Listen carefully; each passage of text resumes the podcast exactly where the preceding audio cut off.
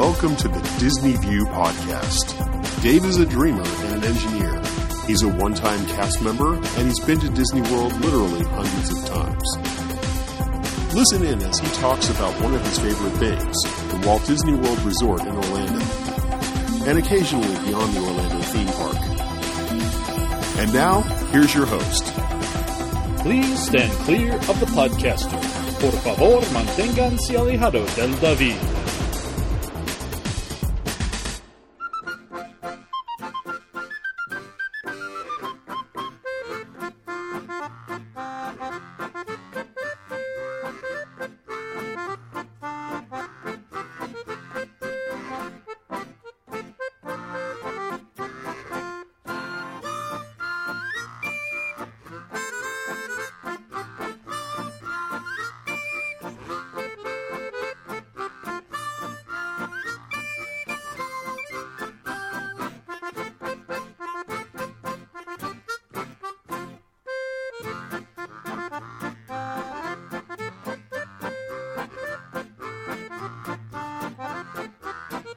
Hey everyone, it's Dave. Welcome to another edition of Dave's Disney View podcast.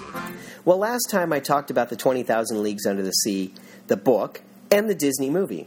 On today's podcast, I wanted to look at the attractions Disney developed to bring the movie further to life. Since the movie came out in 1954 and Disneyland opened in 1955, Walt Disney actually had the sets moved to Disneyland. So many of the original sets became a walk-through attraction that was open from 1955 until 1966. So guests could go in and experience what life aboard the Nautilus might have been all about. And then in 1959, an ambitious expansion of Tomorrowland and Disneyland was completed, which included the addition of a new attraction including the Matterhorn bobsleds, the monorail, and the submarine voyage. Now, the submarine voyage was commissioned on June 6, 1959, in front of Richard Nixon, Walt Disney and his wife Lillian, and officers of the U.S. Navy. Now, the attraction made use of early animatronics to create underwater life and used the forced perspective method to increase the feeling of realism. Eight submarines were painted in Cold War friendly gray that took guests through the attraction, which took place in the lagoon visible from Tomorrowland, and a large show building hidden behind two waterfalls. It became extremely popular with guests, and Walt Disney Imagineering consequently uh, planned a more elaborate version for the forthcoming Florida project, which would become Walt Disney World. So the 20,000 Leagues Under the Sea attraction at Walt Disney World was affectionately called 20K. The ride at Walt Disney World opened on October 14, 1971. That's two weeks after the park opened, and is considered one of the original flagship attractions. It took up about 25% of the real estate in Fantasyland. And that's really astounding if you stop and think about it. And remember that it's only about a third of the size that they originally planned the ride to be. Now, the 20K attraction and the submarine voyage shared many of the same elements in animatronics. And that could be how we wound up with uh, out of place mermaids and a kind of silly looking sea serpent in the 20K attraction, since they weren't part of the original story. But even so, it's obvious uh, how 20K was tweaked and improved in almost every respect. But still, even the attraction posters were nearly identical. Now, by the time development work for what is today Walt Disney World began, Disney Imagineers had already been working out a rough concept for a sister attraction to Disneyland Submarine Voyage. In the Disney World version, the huge water tank held about 11.5 million gallons of water. And this was the biggest and most expensive of Disney's attractions that had ever been conceived.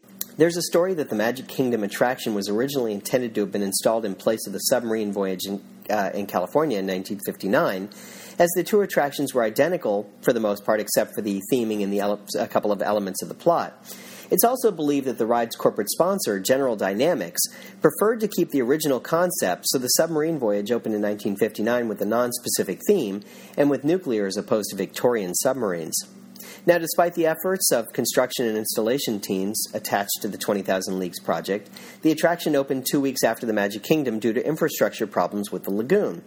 The completed attraction covered almost a quarter of Fantasyland, including the lagoon and the hidden show building that's surrounded by palm trees and volcanic rock, meant to evoke the impression of Captain Nemo's Pacific Ocean base in Vulcania. A storage facility at the back of the show building served to house submarines removed from the main line during day to day operation and also included a dry dock for repair work. Along the shores of the lagoon, small beaches were built, one with a chest of abandoned pirate treasure. The words 20,000 leagues were spelled out in nautical code from the signal flags at the entrance of the attraction. The team of cast members operating the attraction played the roles of Nemo's ever silent crew and even wore authentic replicas of these screen productions costumes. Throughout the attraction's life, the crews were almost exclusively male, but the first helmswoman did appear in the 1970s. Now, the signature pieces of the 20,000 Leagues Under the Sea were the 12 vehicles adapted for theme park use from Harper Goff's Nautilus designs from the 1954 live action version by Disney Imagineer George McGinnis. And while 12 isn't quite correct in terms of the number of submarines, there were actually two more. Each, were, each had a Roman numeral 13 on its side, maybe it was an unlucky number, which grappled with the giant squids on either side of the track that the submarine rode along and that would bring the unofficial total of the number of submarines to 14. Now, the basic hulls were constructed by Morgan Yacht in Clearwater, Florida, with the final building work being transferred to the Tampa ship midway through the construction. Another veteran Imagineer, Bob Gurr, oversaw the project. Now, upon delivery to Walt Disney World in August of 1971, the vehicles weighed some 40 tons and were installed into a concrete guide track mounted on top of a mechanism that limited bumping accidents. The attraction vehicles were not actually submarines, but instead boats in which guests sat below the water level. But on the surface, they looked just like the Nautilus that appeared in the movies green, sleek, and beautiful. The interiors were a mix of metal paneling, rivets, and bolts, as well as Victorian esque fittings in the form of passenger seats that could flip outwards. The armrests beneath the portholes, in, in keeping with the Harper Goff concepts from the 1954 film. Each guest aboard the Nautilus has his or own seat, as well as round portholes to look out the attraction. A small button located in the porthole recess was intended for defogging the window if needed, though it rarely worked. Located at the top of the window was a recess with a small speaker through which Captain Nemo's guides his guests through their underwater adventure. Above the seating area was the sail, as it was known in nautical terms and certainly known to all the cast members, where the helmsman stood and controlled the vehicle's operation. The diving effect was produced by bubble machines located throughout the attraction, as well as using waterfalls to hide the entrance to the show building. Now, each of the 12 vehicles accommodated a total of 40 riders. Vehicles normally cycled through the attraction in packs of three, and now voice artist Pete Renaday stood in for James Mason in the role of Captain Nemo. And yes, it's the same Pete Renaday that you've heard about on this podcast before, the same person who appeared as Henry the Bear in the Country Bear Jamboree, uh, the narrator of the Walt Disney story film of The Great Moments with Mr. Lincoln. He played Abraham Lincoln from 1993 to 2008 in the Hall of Presidents. He was Mark Twain on the Mark Twain Riverboats, and also was the voice of TTA Central on the Tomorrowland Transit Authority. Now, some people incorrectly attribute the voice to Paul Frees, but Frees did not do Nemo. He did a number of other things for the Walt Disney Company. But uh, I think the confusion comes from the fact that uh, in one of the album releases, Frees did narrate a trip into the 20K ride in one part and portrayed Ludwig Von Drake on the same album. And that may be part of the reason that people get confused on it. Now, there are a few details about the de- design and construction that relate back to its opening. The Walt Disney Imagineering team, uh, the mechanical engineering team that worked out of MAPO, remember MAPO stands for Mary Poppins, that facility in Glendale, California, began the expansion in the late 1960s to handle all of the new attractions planned for the upcoming Walt Disney World. Now, Disney had contracts with a number of companies in the U.S. Uh, to build uh, ride vehicles. Tampa Shipyard in Florida uh, rebuilt existing steam engines for the Walt Disney World Railroad and had been contracted for the final assembly of the uh, 20K submarines, as well as a lot of the Walt Disney World watercraft. Now, George McGinnis styled his uh, Walt Disney World uh, 20K subs after the Jules Verne sub in the movie of the same name. Now, Morgan Yacht in Clearwater, Florida started building the basic hulls, and McGinnis was making drawings for the Mapo electrical drafters.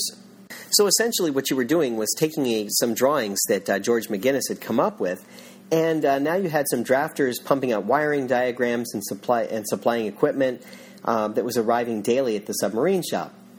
Now, the Tampa guys, that the people that worked in the Tampa shipyard, had to put all this together.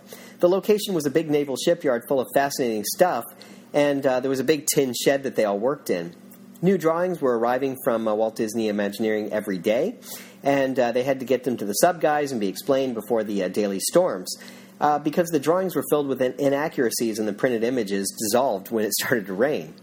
Now, along the way, they were starting to get conflicting electrical diagrams from the MAPO office, Wires would maybe carry 12 volts DC on one side of the diagram, but would end up with 115 volts of AC on the other side of the diagram.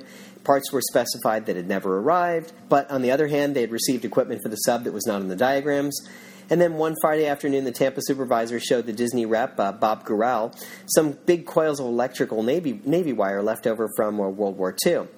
He said uh, this was going in the sub first things Monday morning, and diagrams are not. And so they did. They wired it and tested out all the connections. Now, one of the things the uh, the group did was very smart. They used a very low tech method of using a dry cell battery, basically like a car battery, and um, using a bell at the other end. So they would test their wiring by hooking up the battery at one end, completing a circuit at the other end with a uh, with the bell. And if the bell rang, then they knew that they had hooked it up correctly. So that's the way they proved out their circuitry. It was very clever. In the meantime, the uh, fancy interior trim parts began to arrive. So Morgan Yacht was over making the uh, the interior parts, and they were a little loose with the dimensions, perhaps. And George McGinnis was uh, trying to fit everything back up in the studio in Burbank. Um, but here the, were these guys in the uh, Tampa shipyard trying to fit everything together, no matter what didn't fit right. Um, so they had to use the uh, hack fit method um, to put uh, things together and kind of make things fit. But they finally came up with their first sub on August 13th, 1971. Now they had to get a special flatbed to be able to put a 40 ton sub on to be able to take it over to Walt Disney World. And it took a whole day to make the drive there with this spectacular Jules Verne creation weaving its way through small towns, trying to find a route to miss all the overhead power lines and such. The sub was put on the biggest trailer they could find, and this, this great green monster rolled in with most of its overloaded trailer tires blown out, trailing a thick cloud of burning smoke. I can imagine what that must have looked like. Now, 20K was originally set up as an e ticket attraction, and it was a smashing success. Now, one little story for you is the crews of 20K and the Jungle Cruise often complete, competed for which attraction could dazzle more visitors in a day, and uh, 20K seems to have always won, according to legend. Now, the ride wasn't for everyone, but the young and imaginative loved it. It's not about thrill rides, it's about storytelling. It's about making something that was really unique and different. And so now all we have left is memories, really. Well, that and the original ride audio. So I'd like to play that for you now. You can watch the video on my show notes page if you want to go back and watch the video. But here's Pete Renaday as Captain Nemo. Imagine, if you will, seeing things he's describing. It didn't matter where you sat in the sub, the images were shown on both sides of the sub, so no matter where you sat, you saw everything he describes. Enjoy.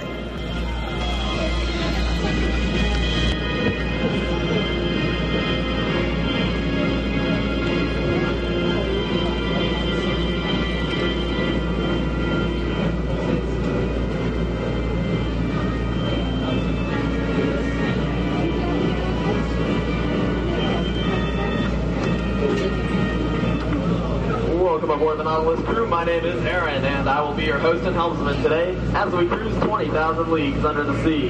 While on board, please refrain from eating, drinking, smoking, and the use of flash photography. Due to the highly reflective nature of our porthole windows, flash photos do not develop properly. All you'll get when you get your pictures back is a big white reflection of your flash. So crew, if you do wish to take pictures today, just do so without your flash attachments. Captain Nemo will be joining us very shortly, and we will be getting a sea. Make all preparations for getting underway. Aye, aye, sir. All hands to station. Single up all lines. Cast off board.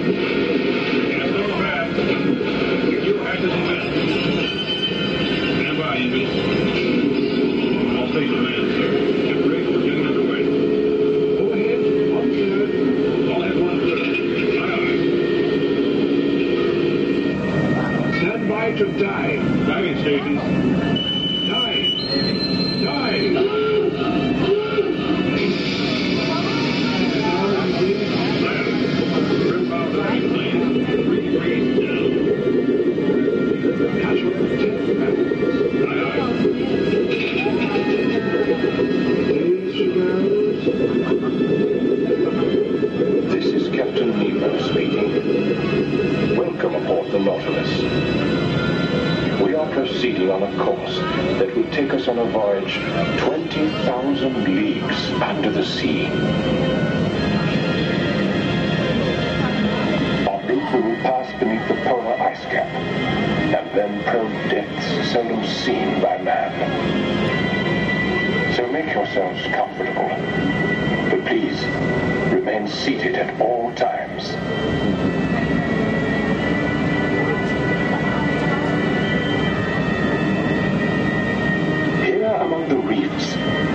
See many familiar inhabitants of the undersea world. The great green sea turtles, for instance, are the reptilian patriarchs of the deep. These amphibious descendants of the dinosaur have changed little in the past 200 million years. Groupers, or giant sea bass, roam the coastal bottoms in search of food. Giant clam, obviously, is quite safe from such marine predators.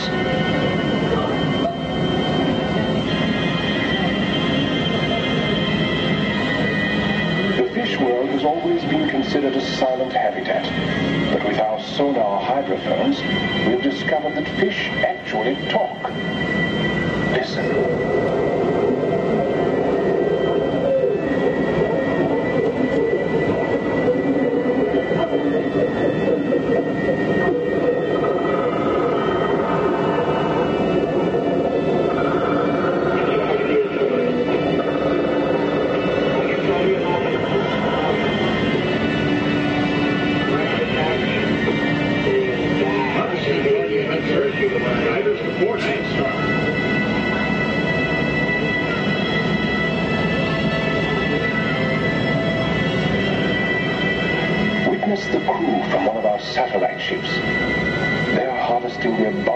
Nature has sown here beneath the sea.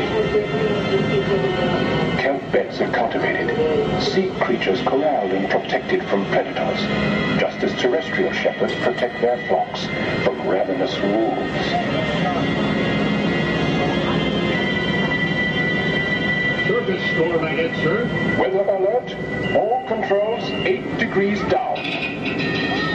Hold her at 80 fathoms and proceed on course.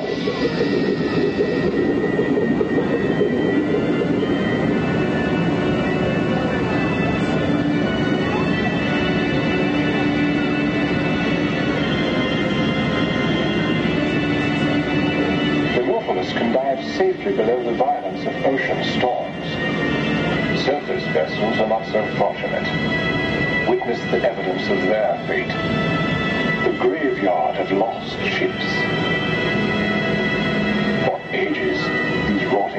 have kept their secret treasures, safeguarded by silent sentinels of the deep.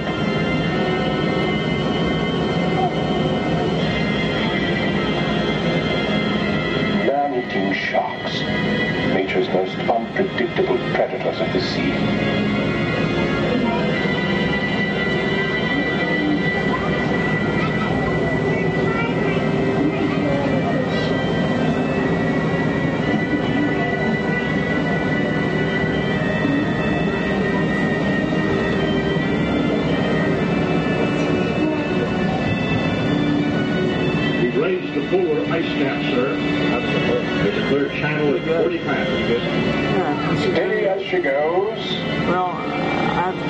focusing, which is,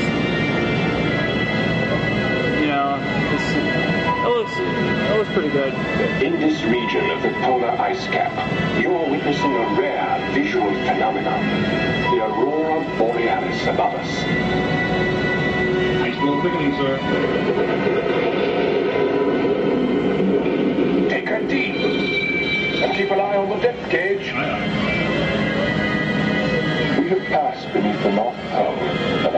Descending into that region in deeper water where the sun has never penetrated. Here, in this realm of eternal darkness, nature has provided her creatures with their own eerie luminescence. Warning light, sir. We've reached maximum depth limit. Take her back up to 80 fathoms. Eight zero fathoms. Aye, aye. Limits beyond which man and his puny efforts cannot survive.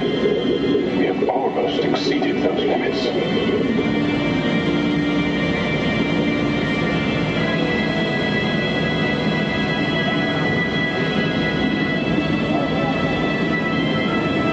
Formation to sir. Ah, these crumbling heaps of stone betray the hand of man. I believe we've made a startling discovery. These classic ruins could very well be the legendary lost continent of Atlantis. Some scholars theorize that a remarkable civilization was destroyed by a tremendous volcano. Any concept of Atlantis as pure fantasy, along with legends of sea serpents and mermaids. Begging your pardon, sir, but did you say sea serpents are mere fantasies? Belay there, mate. Anyone in his right mind knows there's no such thing as a sea serpent or mermaids. Mr. Baxter, if you think you're seeing mermaids and sea monsters, you've been submerged too long.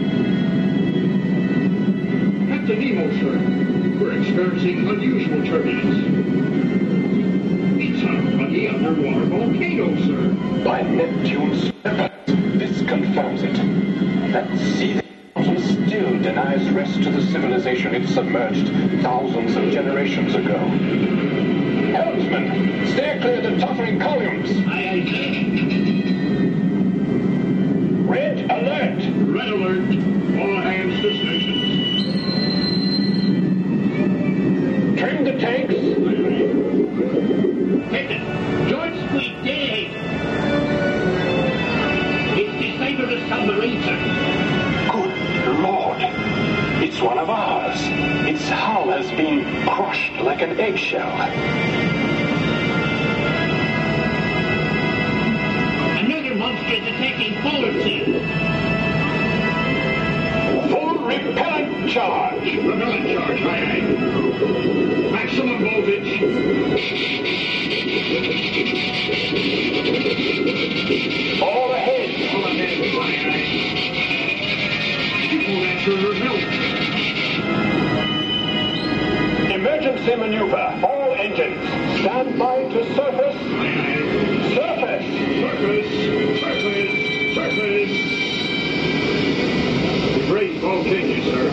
Proceed on course.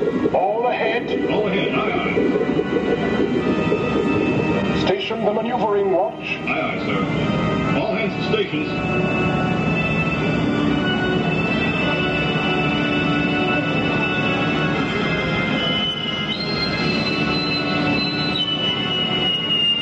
Ladies and gentlemen, in just a few moments we will be docking at Vulcania, our home port. It has been a pleasure having you aboard the Nautilus on this memorable voyage that has taken us 20,000 leagues under the sea. Captain to bridge. Reduce speed and proceed to number four berth. Stand by to dock. Bridge, aye, aye. All ahead, one third. Stand by the mooring. Once again, crew, we will be docking shortly, and at that time, I would like to ask that you please remain in your seats until I have turned on the white cabin lights above you Yeah, and given the um, all ashore signal. was kinda hard. But once I do turn on those white cabin lights and give the all ashore, time I you may stand up, return your seats to the enough where I original full upright position. on one Gather your like personal 20 feet belongings, take small children I by the hand, remove and exit out through the front hatch of our you submarine. That's But I right, think- crew, you will be exiting through the front hatch, and that is the opposite hatch from which you entered. Side. But once again, for your own safety, please remember to wait until I have turned on the white lights and given the all ashore before standing up and exiting.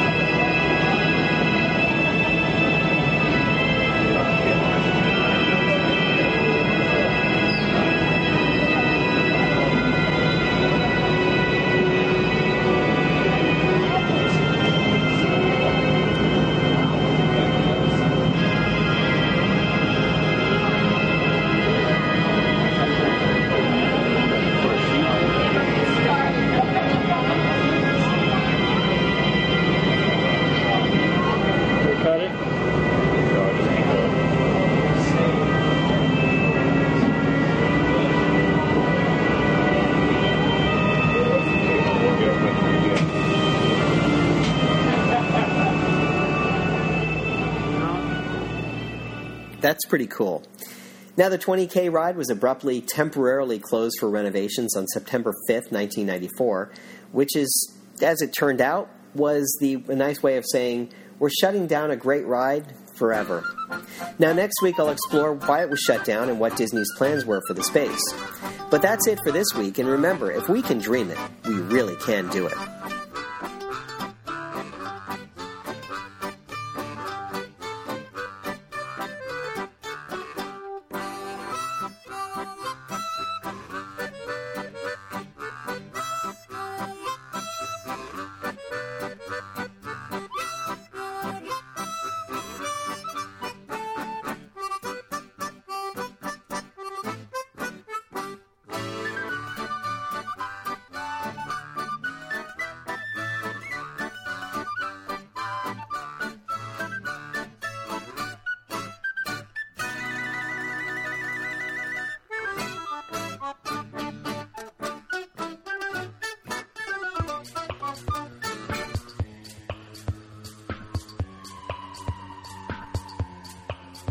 Thank you for tuning in to the Disney View podcast.